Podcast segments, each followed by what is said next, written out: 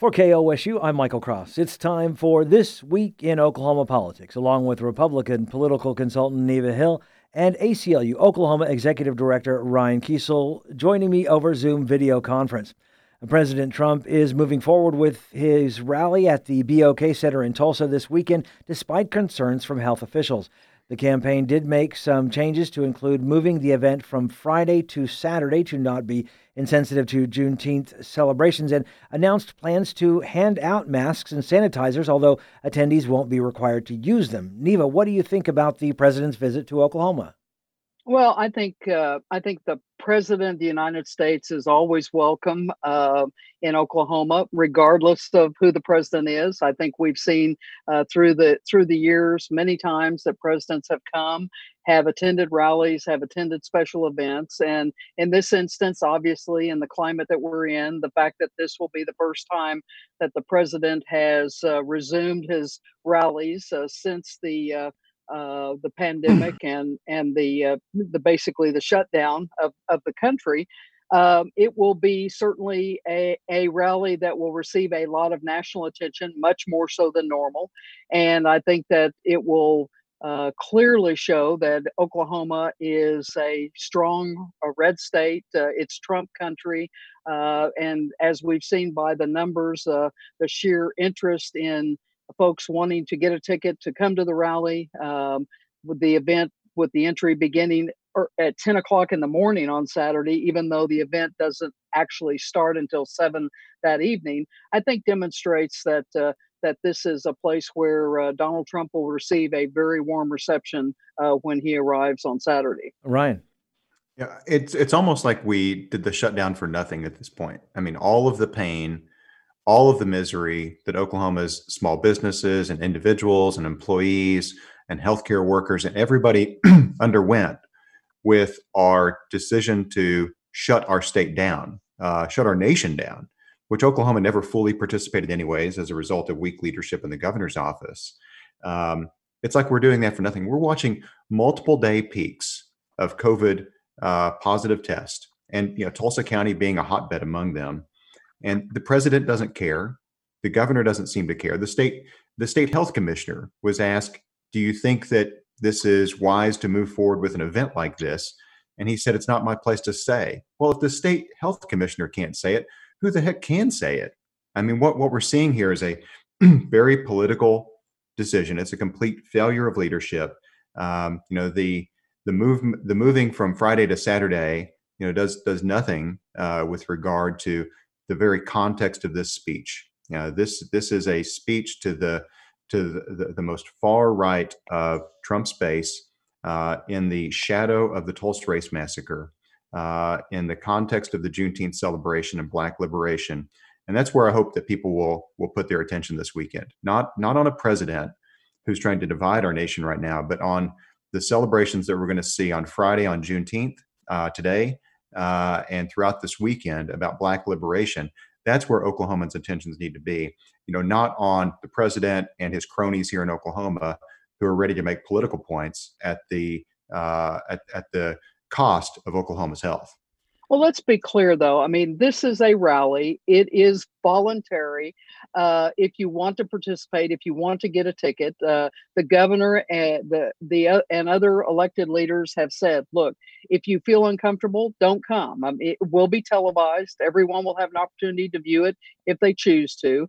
Uh, we're in the political season of a presidential campaign, and all across the country, we're going to see events like this uh, begin to uh, happen with frequency. And I think in this instance, the president chose Oklahoma as the rollout of the first uh, of the first event after he uh, stopped back in March. And I think when we when we look at a presidential visit, I mean, in real context, I mean, I don't care if it was Barack Obama, George W. Bush, or Donald Trump. I mean, it is about an opportunity for for people in the state that the president comes in that in that locale to have an opportunity oftentimes a once in a lifetime opportunity to see a president of the united states. I think people respect the office even if they have you know disagreements with a policy or other things that are that are going on. And i think to to try to heighten the sensation that somehow this is a huge negative makes no sense at all. I don't think that president bush or president obama would have would have make this trip uh, I, I, just don't think that they would. And the reason he's here is because leaders like Governor Stitt and, and Mayor Bynum are rolling out the red carpet. Governor Stitt saying we've got enough ho- hospital beds. Well, really, what he's saying there is we've got places for people to die. Uh, I mean, that's where we're at. It's it's we're just ignoring the public health risk that this poses to the people of Oklahoma. The Norman City Council votes to cut police funding by $865,000. The decision came after hours of discussion and public comment, including the consideration of an amendment to cut funding by $4.5 million, which could have resulted in 64 jobs cut from the department. Ryan, did Norman go far enough, in your opinion? Absolutely not. I mean, they didn't go far enough. But but first, let's give some some uh, some congratulations to to Mayor Clark, uh, her many allies on the city council. A lot of these votes uh, to reallocate funding. Um, you know, let's not talk about it as cuts. It's reallocation of funding from the police department to other community outreach services. Um, those were those were brave votes, and uh, a couple of them were unanimous. And if they weren't unanimous, they were overwhelming. Uh, this this meeting went into four in the morning with people from all over Norman coming and, and testifying before the city council. And really, what this is, it's that it's the first instance in Oklahoma because we had Oklahoma City basically passed the same budget that the police had last year. Uh, Tulsa actually increased the police department's budget, but it was Norman, leadership in Norman, under Mayor Clark and her allies on the council, that said, we're ready to have a serious conversation about reimagining public safety in the city of Norman. I mean, that's that's that's a huge deal. I mean, the idea that when you pick up the phone and call 911, it doesn't always have to be a person with a gun showing up and escalating a situation. That we need social workers and public health care workers that they need to be more often the first line responders than police uh, police officers. So this is a, a big first step in reimagining, but it certainly shouldn't be seen as the last step. Neva. I think this is absolutely outrageous. I mean, and it is about cuts to public safety in Norman, Oklahoma. I mean, when you when you have uh, after you say Ryan, and it was true, a nine or twelve hour uh, uh, long meeting, a pre-meeting uh, study study session, and then this expanded meeting that went till four o'clock in the morning. Even with all of the input back and forth, to have the council uh, take $300,000 from the department's patrol budget to community outreach and development to have a total cut of $630,000 and to suggest that this is some sort of reasonable approach uh, to beginning to kind of have this complete shift in thinking about how we are going to uh, have a police department in one of the largest metropolitan cities in the state of Oklahoma, I think it opens up Pandora's box. I think that it is uh, unfortunate that there could could not have been an opportunity to have more discussion in a more reasonable way uh, to to suggest that uh, uh, that this is about defunding and demilitarizing the police department uh, to talk about uh, taking school resource officer programs out of the schools uh, because they promote racist policies. I mean, uh, there's just uh, there was more heightened rhetoric uh,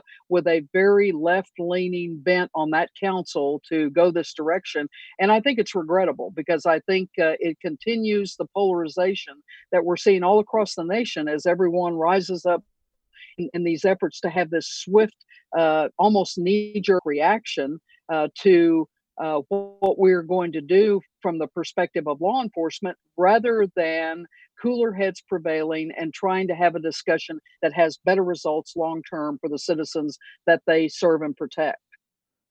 Uh, Ryan, do you think that uh, the eyes of the, this nation are going to be on Norman a little bit when now that they're they're basically setting an example of what happens when you do cut funds to the police department? Yeah, and, and I want to be clear. What we're talking about here is divestment and reinvestment. I mean, this is different than defunding. Uh, you know, defunding is is more of an abolition model, and I've, I've seen many media outlets uh, report this as defunding, and it's just not. I mean, this is a, a very small, and in fact, a too small cut to the Norman Police Department budget. We're going to see police unions uh, in Oklahoma and around the nation try to uh, you know make this out as you know some failure in public safety, uh, and they're going to try to point to some incident that will probably happen um, and would have happened regardless, and use that as political fodder. It's it's important to remember that when we look at the facts, police officers just do not disrupt criminal activity the way that we've been told that they do. I mean, they just don't. And uh, to continue to invest in a model that does uh, has that has racist underpinnings and has racist outcomes. Uh, you know that, and then continue to scratch our heads whenever we see uh, black people murdered in this nation at the hands of law enforcement. We've got to do something different. And the best way to do that is to completely reimagine our police forces. This is again one small step. Of course, the the unions, like I said, they're going to come out with their with their political knives here. But I think it's important for Norman to continue down this road uh, rather than to backtrack you know when you look at the three amendments that were passed uh, one one of those amendments that was the $235,000 reduction in police salaries and benefits the money would be used to create an internal auditor position to monitor police overtime. Now think about think about that and and i think this again speaks to the idea that it's not just about going uh, full full throttle one direction or the other. It's about if you're going to talk about uh, looking about community outreach and development programs and needs and certainly the issues of uh, de-escalating uh, uh, and the issues of mental health needs uh, and more more reinforcement with personnel in in those areas all of those things are legitimate talking points. But to to take a meat axe and and and really that is the beginning of what we see. When you start cutting a police department budget this significantly in one one fiscal year, you can see how that is uh, how that kind of sets the stage for so much more going down the road. And I think what it speaks to for the citizens of Norman, Oklahoma, just like any community that has to uh, uh, watch the council make these decisions and take these types of votes, is do they agree with it? Or will they make a wholesale change at some point in the people that they elect to represent them on these councils? A new political action committee forms to oppose State Question 802 Americans. For Prosperity State Director John Tidwell is serving as chairman of the Vote No on 802 Association. The group plans to spend hundreds of thousands of dollars to stomp the measure to expand Medicaid in Oklahoma. Neva, the group has about a week and a half. So is it too little too late? Well, I mean, uh, it it remains to be seen. Obviously, uh, we'll know on June 30th. But certainly, with this this state question having been out there, having an organized group uh, working on it now for months and months, to have an opposition group weigh in at the last minute, regardless of the of the uh, level of spending that they're going to uh, uh, that they're going to have, it will be a real challenge to get that message out. Now, will it uh, will it be a case of just uh, giving clarity to the issue so that voters who have not made a decision, if they are presented with information and uh, have a, a strong argument that this is not good uh, to put it in the state constitution, that it does force uh, Medicaid expansion in a in a in a way that uh, that the voter might not agree with. That's going to be the challenge. But we have more than three dozen very large uh, organized groups across the state of Oklahoma: the Medical Association, Nurses Nurses Association, uh, the Greater Oklahoma City Chamber, the largest Native American tribes, a, a very forceful coalition uh, out in uh, uh, in support of State Question 802. So uh, the the polling certainly still indicates that uh, uh, more than 50%, some say as high as 60% plus, support 802. But at the end of at the end of all of the conversation, money can still be spent in a very concentrated period of time and we have seen elections turn very quickly on state questions within a within the matter of 10 you know 10 days or two weeks so it's not impossible and we'll see what their message is and how successful they are at rolling it out very quickly ryan yeah it, it does seem like too little too late. Um, i mean one of if you think about you know the, the money has to come from somewhere. Um, the americans for prosperity that's the the koch brothers. Um, you know, so we're assuming that you know some of that money, at least that we're seeing coming out of this PAC, is coming from you know Koch brother related organizations.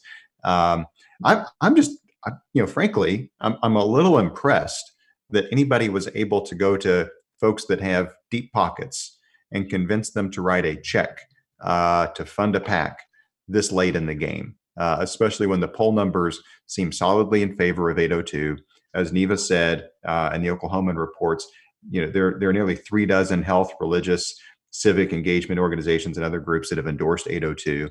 Um, you know, this, you know, the, the state's largest tribes. I mean, this is, um, and and just regular Oklahomans. I mean, if you look at the number of Oklahomans that have endorsed this through their signature to put it on the ballot. I mean, it was, it was a it was a near or record number of people that uh, that Amber England, the campaign manager for 802 reports, uh, you know, wrote their name on the line and said, "We want to vote on this." I mean, that in and of itself is an endorsement and, and an incredibly powerful one because what they see is, you know, we're we're we're sending millions and millions of dollars to other states. Oklahoma's healthcare is lagging. Rural hospitals are closing, and others are threatened to close uh, on the horizon.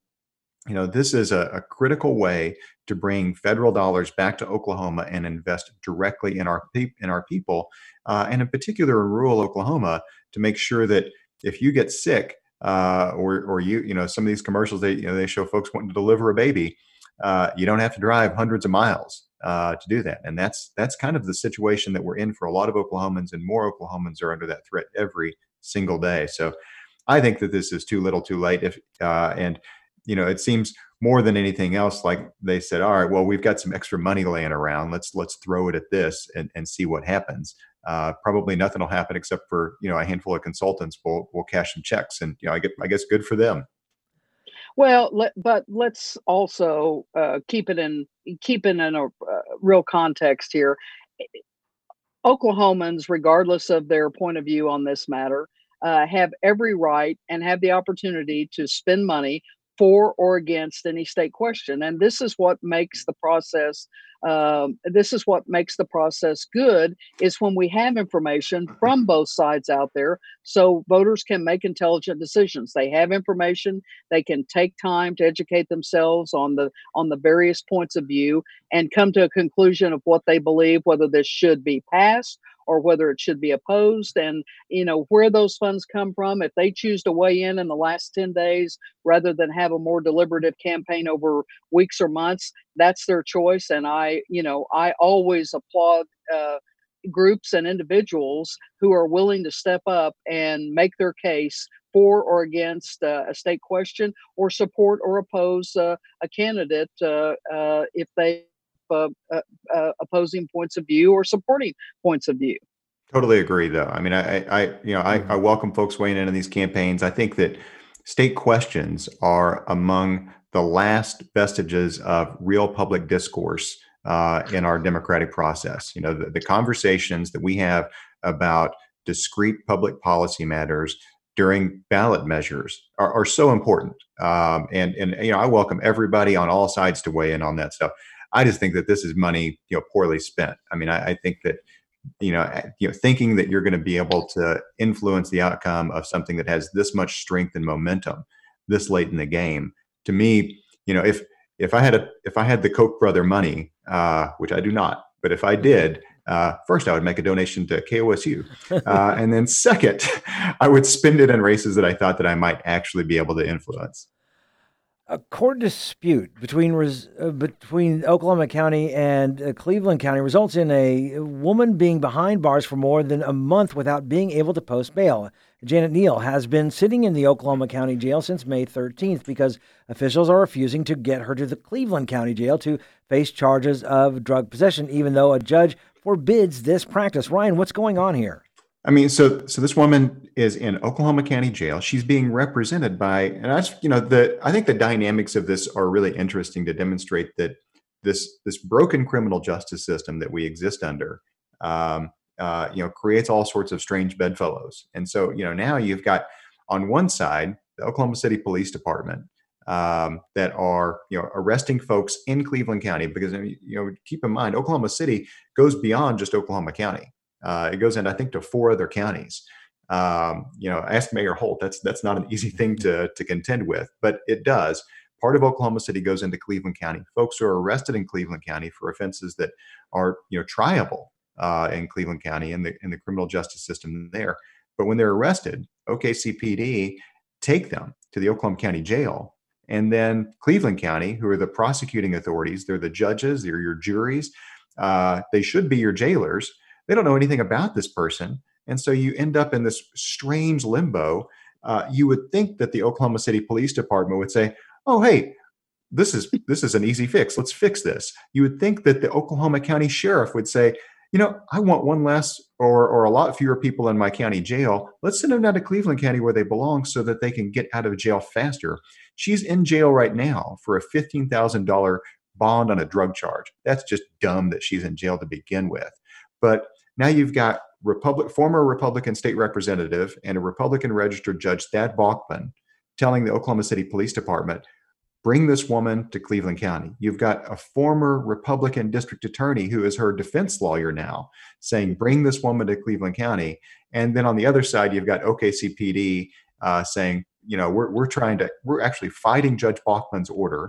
And the Cle- and the Oklahoma County Sheriff's Office is just throwing his hands up in the air and not saying anything. It's it's it's a really bizarre situation, and I wish that it were isolated, but it's not. Neva.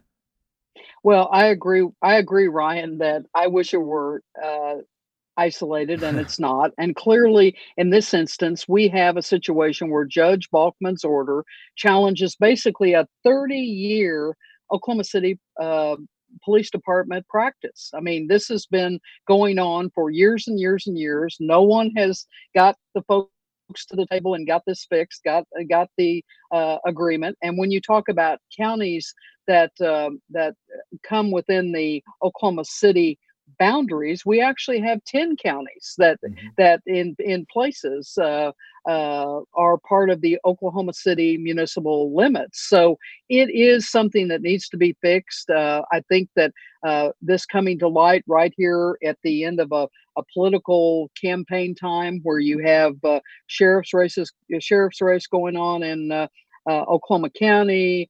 Uh, you have just this heightened conversation going on about police in general. I think that uh, for folks that hear and read and pay attention to details like this, uh, they're going to step back and pause and say, why can't uh, all of the parties that uh, are responsible come together, or why can't uh, the folks just follow this district judge district judge's administrative order and uh, do what should be done uh, to make it best for all parties. So we'll see whether this uh, something that they that uh, they let try to um, kind of die out again, but for lack of a better description, in terms of just a practice that continues on until someone just puts enough attention on it that maybe there's a forced change. But it is something that everyone ought to take a look at, and we should see hopefully some resolution to the matter once and for all. And 30 years ago, Oklahoma City was a lot smaller, Ryan. So making this uh, policy back then was much different than making it now when Oklahoma City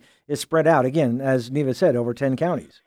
Well, and, and 30 years ago, uh, we were arresting a lot fewer people. I mean, that's, you know, we're, we're really kind of at, at the zenith of the war on drugs right now. Uh, and e- even though we've seen some, you know, some incredible changes in criminal justice reform, you know, we see far too many people uh, that end up uh, arrested for jailable offenses that ought not to be jailable in the first place and probably ought not be offenses in the first place. And so um, the number of people that get caught up in this uh, and bail amounts have continued to rise. Uh, again, you know, bail should be there to make sure people show up for court, uh, which we know that there are better ways to do that than, than cash bail.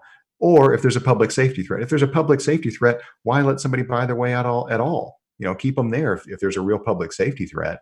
Um, but what, what it is right now is that you're you're arrested, uh, you're thrown in jail, and if you're if you're unlucky enough to be arrested by OKCPD in Cleveland County or any of these other counties, you end up in a jail that's not even in the county that has jurisdiction over you.